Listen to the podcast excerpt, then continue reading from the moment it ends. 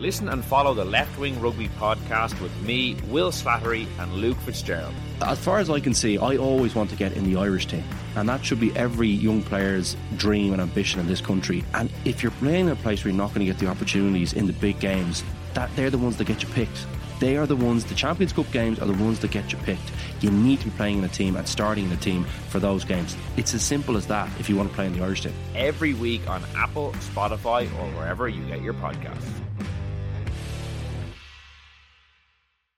On the latest episode of Real Health with me, Carl Henry, I'm delighted to be joined by international best-selling author Haemin Sunim, telling us what to do when things don't go your way. When we are, you know, very young and have a first love, and the first love did not work out, we feel as though this is the end of the world. However, we learn that is not the case. We move on. We find some other people. We begin to see that uh, when things don't go your way, uh, maybe it's not the end. As ever, we're available on all podcast platforms.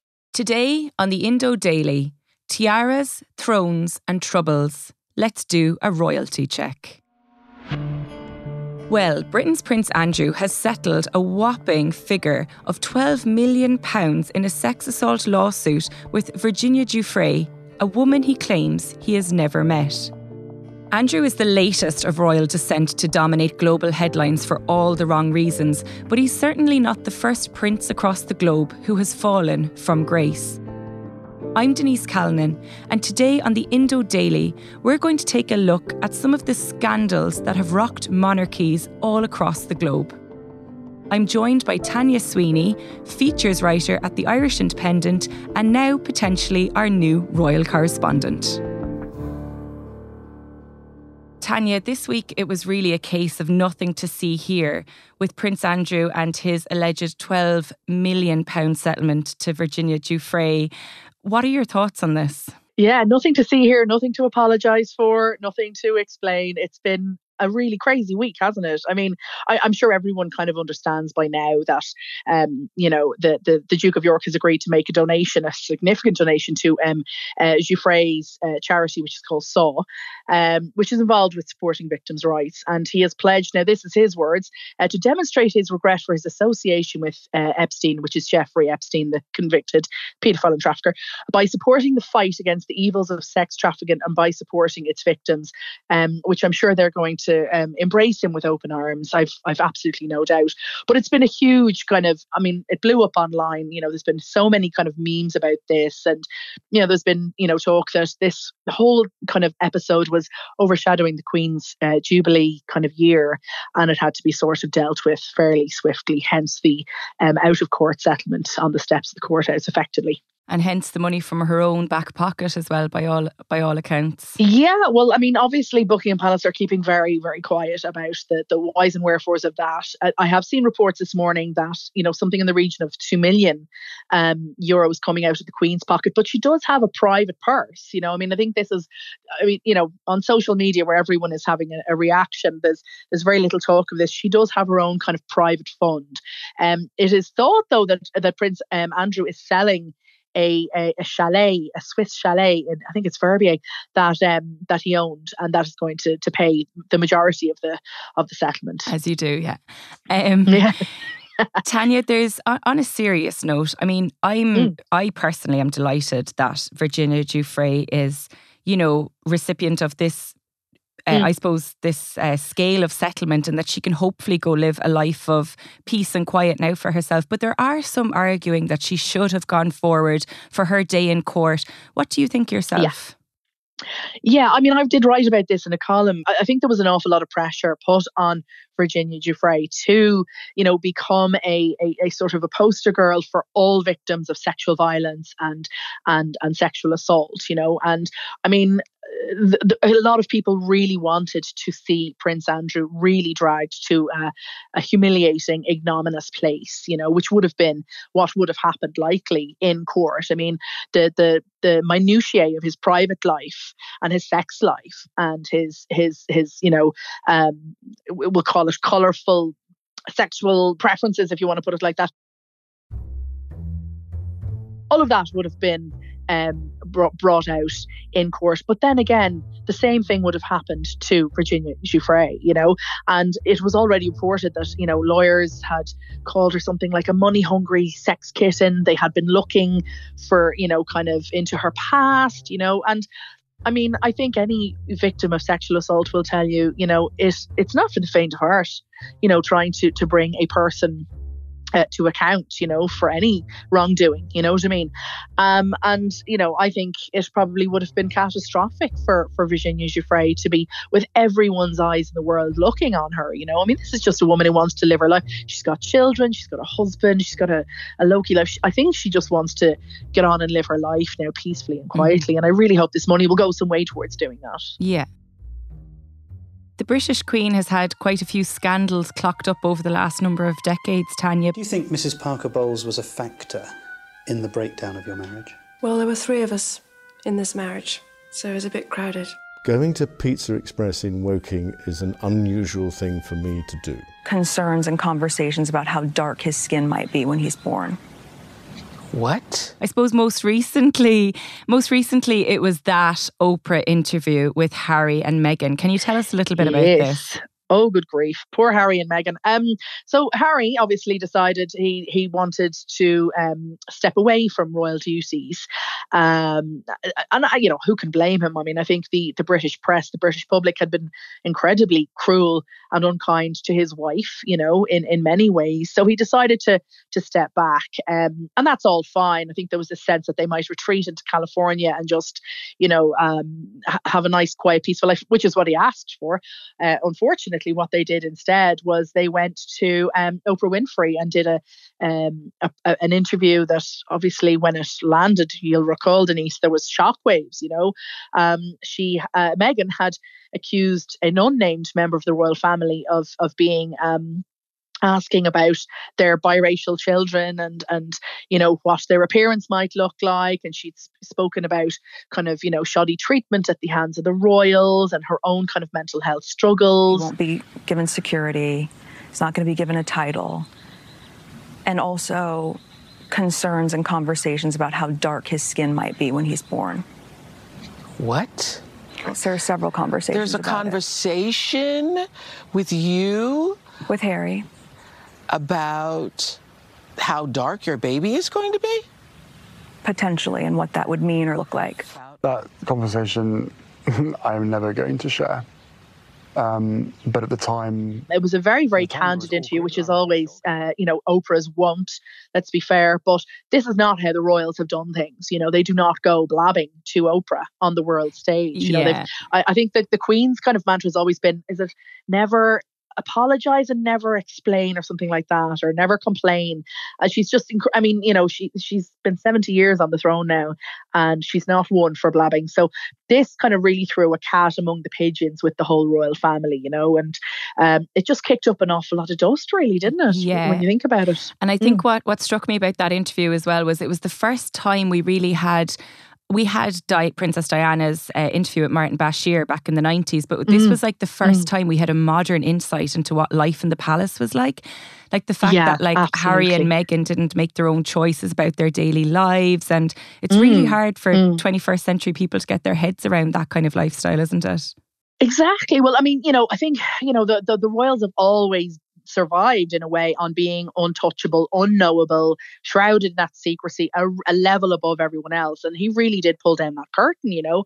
I remember him saying something very interesting. I'm not sure if it was necessarily in the in the Oprah interview, but he said that certain members of the royal family, you know, are in with certain newspapers and they they will leak and they will feed, but you know, the the, the Faustian pact is, you know, they will not write something bad about you in that paper. Whereas if you are not involved in that, you're thrown to the wolves, you know. And I just remember thinking when I heard about all this, I was like, it's not as it's not as easy as it looks being a royal, you know. In fact, it it's probably a very um, constricted uh, existence when you think about it. You know, yeah. even above all the, the pomp and splendor, you know, it's it's. It, I think Harry kind of brought the you know brought that to people's consciousness, and especially at this time in a sort of an insta Instagram world where, you know, like appearances are everything, you know, he really did kind of um, pull all that away, which was incredible, you know?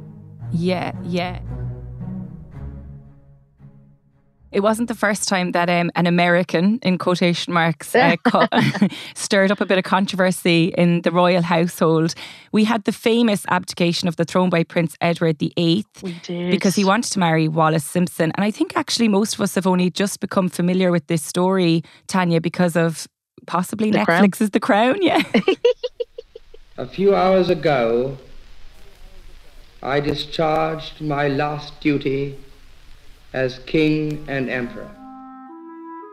But you must believe me when I tell you that I have found it impossible to carry the heavy burden of responsibility and to discharge my duties as king as I would wish to do without the help and support of the woman I love. Yeah, I mean, I, I remember um, hearing about this. And Madonna did a biopic as well uh, with Andrea Riseborough playing Wallis Simpson, you know, which was fascinating. But it was an amazing. I mean, it was it was such an interesting thing. It was back to that whole thing about you know love versus duty. I mean, he married uh, Wallis Simpson in 1937. This is Edward VIII, and you know, he was basically told as an American divorcee, he wasn't allowed to do that. And he was like, well, you know what? If I if I can't marry her as the king, I'll step aside and off I go. And this is why we have Elizabeth II on the throne now, basically, because his brother took over uh, when he abdicated. Um, and that means that that kind of um, bloodline, if you want to put it like that, you know, who had, who'd only been in the, um, you know, in the in the bloodline, we'll call Yeah. it for, for what 1937 i mean we like to think of the royals as being kind of you know um, since time immemorial but it's it's that particular um ascension we'll call it has only been in place for about 100 years it's kind of fascinating when you think of it yeah. And I always wondered, especially when I saw the Edward and Wallis storyline, I wonder was Mm. that the kind of deal that Harry and Meghan thought they'd get? Like that the fact that they could go live in the south of France or Canada or California. Well, they kind of died. They, I mean, they ended up living their their latter years in a sort of. It wasn't quite humiliated, but you know, it was not quite how they expected it. You know, I mean, they were not given the, the kind of the major perks of royalty. I mean, it was all fairly kind of low key. Um, you know, they they they ma- remained married until he died in 1972. You know, but um, it was a very low key. And I mean, as far I think in the Crown, you know, they kind of made it out that he wanted to come back to the UK and and and and fulfill kind of royal duties, and they were like, nah, forget it. You know, so um, but there was also kind of you know they had toured Nazi Germany and and stuff like that. I mean, it was it you know it was definitely a a, marriage not without its uh, colourful moments. We'll call it. Yeah, yeah. So, Tanya, it's not just the UK, it's not just Britain where we see all these scandalous stories. We can look abroad as well to international royal Mm. families and the scandals that they find on their own doorstep. And you've done a bit of research yourself for this podcast. Can you tell us a little bit about the, I'm so intrigued by the secret Belgian princess, Delphine. Can you tell us a little bit about this?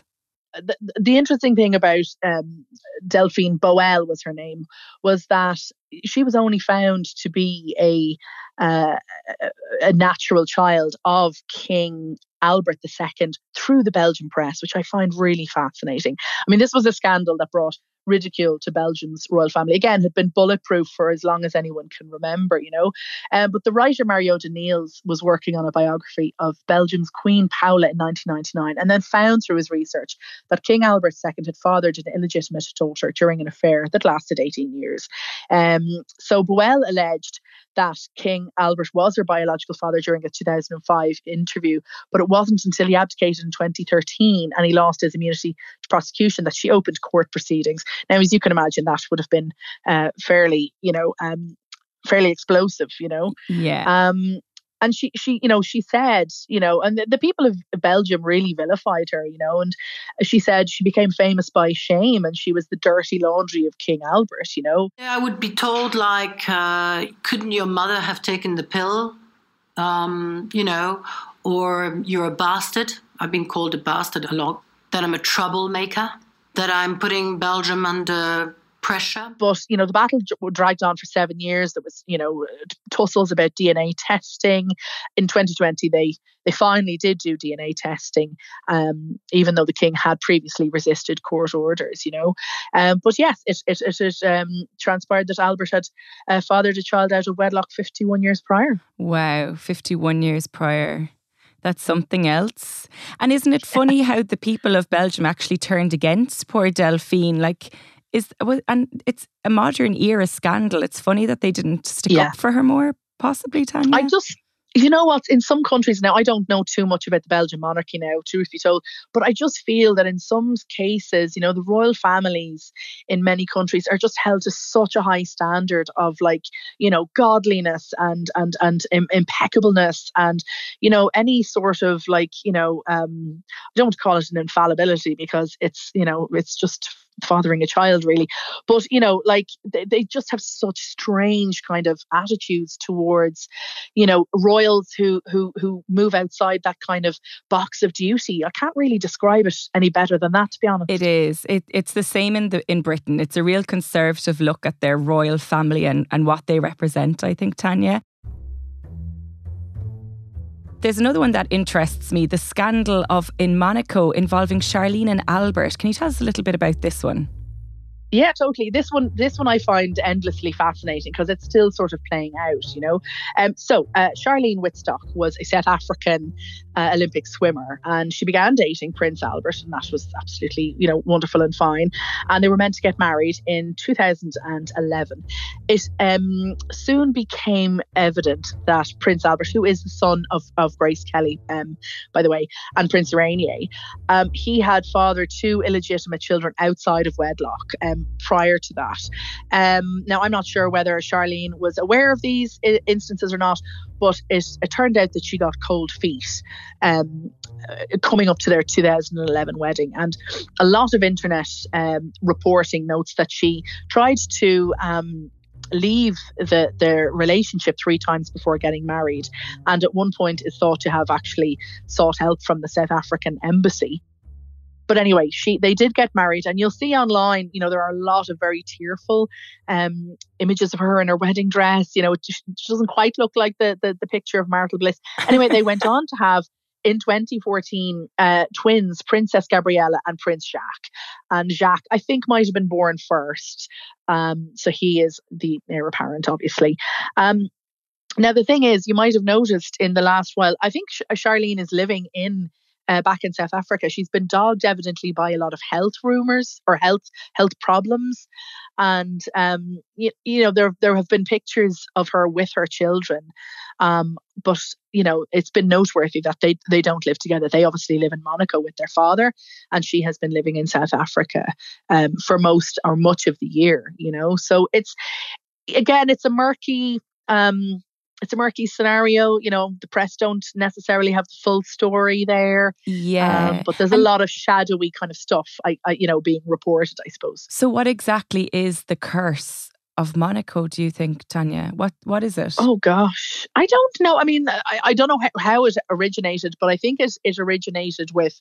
uh, you know, obviously Princess Grace died in a car accident in the 80s at a very very young age, you know, and her family, you know, which includes Princess Stephanie, and Princess Caroline. You know, they've been a very colourful. You know, her children have been. Um, how do I put this?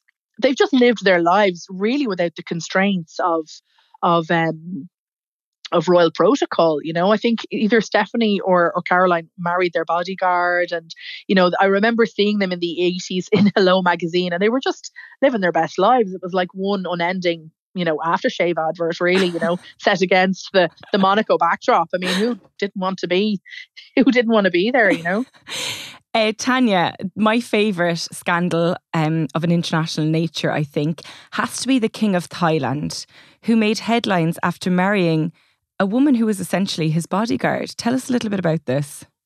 Well, you know, first off, female bodyguards, bring it on. Love it. So King Maha is Thailand's king, known to be a bit of a playboy. And in 2019, he ascended to the throne and married his fourth wife. Um, two months later, he appointed his girlfriend as a Thai royal consort. Um, now, before being crowned the Thai royal consort, she'd worked as a nurse and earned a bachelor's degree in nursing at the Royal Thai Army Nursing College in 20, 2008. But after dating the king, she became a bodyguard, pilot, parachutist, and joined the Royal Guards. Wow. Who says being a royal is stifling? That's cool. She's cool. I, mean, like her already. I know. I want to marry her. My God. Um, but yeah, months after being named as the king's companion, she was stripped of her rank in 2019, and the reasons given were misbehavior and disloyalty against the monarch, whatever that means. I mean, parachutist. I don't know. Um, the statement said she had been ambitious and tried to elevate herself to the same state as the queen. Um, so is interesting. Uh, this king has formed, though. In 1996, he denounced his second wife and disowned four sons he had with her. She fled to the US, and in 2014, his third wife, wife whose whereabouts are unknown, known, were stripped of all of her titles and banished from court, while her parents were arrested and imprisoned. So yeah, he's he's um he's a he's a he's a dangerous man to know. I think. Yeah, he's someone who's using his title, I think, uh, possibly his evil powers. There is one royal scandal that kind of caught our eye here in Ireland because there was a strange Irish angle to it. So, Princess Latifa was basically mi- missing or believed to be kidnapped by her father um, in Dubai. And there was a whole Free Latifa campaign, and the world was looking for Latifa. And then, next thing, we actually see a photograph of Mary Robinson, our own former president, sitting next to Princess Latifa at a lunch. I let my heart lead my head. I went to help a friend. Uh, I, I, was naive. I should have been more alert. I made a big mistake. I, have made mistakes before. That's the biggest. Now, Mary Robinson said, said afterwards that you know she Princess Latifa was a girl who needed help and that she seemed in good form. But actually, months later, she said on the Late Late Show that she regretted not bringing attention to Latifa's case at the time because it was very obvious that this girl may have been in distress. Tanya, it was very unusual for Ireland to have a connection of some sort to an international royal scandal, isn't it? Absolutely, and the whole thing was quite shrouded in mystery, you know, which was um, you know, I, I, think, you know, and like you say, the Irish element definitely piqued a lot of people's interest here, you know. But there's, there's one scandal before we go that I have, I think bears um, needs to be mentioned. It's um, King Carl Gustaf of Sweden, you know. Now, in Sweden, you know, the royal family were always so incredibly respectable and and, and flawless. And a, a, a tell all book um, came out in 2010 called The Reluctant Monarch. The book was, you know, the tell all book, you know, um, had some fairly uh, hair raising claims. And a lot of it might sound a little bit familiar if you've been following, you know, some of the the Prince Andrew stuff, you know. So some of the, the uh, claims in the book um, include that the king and his friends had enjoyed the company of coffee girls, uh, who are women who would um, entertain the group. What a what a beautiful euphemism that is, coffee girls. Um, but it was also alleged that he'd visited underground strip clubs. He'd had an extramarital affair with a famous singer. He'd had wild. I mean, this is you know the the tabloid chat. Wild sex parties involving strippers. You know, including alongside a mafia boss in a in a Stockholm club. Wow. You know, so yeah so you know I, you know what? I mean who knows? Maybe some of these royals are um, having the time of their life sexually and they've just been kind of uh, a rich enough or smart enough to be able to keep it all under wraps. But you know what? Maybe in the age of the internet that's not as easy to do anymore. Exactly. Well tanya i think i'm going to be adding the book about carl gustaf to my must read list this evening. We want to thank you as ever for your expertise and the lovely chat tanya. Thank you very much. Thanks denise I'm Denise Calnan, and today's episode was produced by Siobhan McGuire, researched by Jane McNamara, and sound design by John Smith. Our archive clips were from RTE1's Late Late Show, Independent.ie, CNN, Oprah interview on CBS. You can follow the Indo Daily wherever you get your podcasts and even like or leave us a review.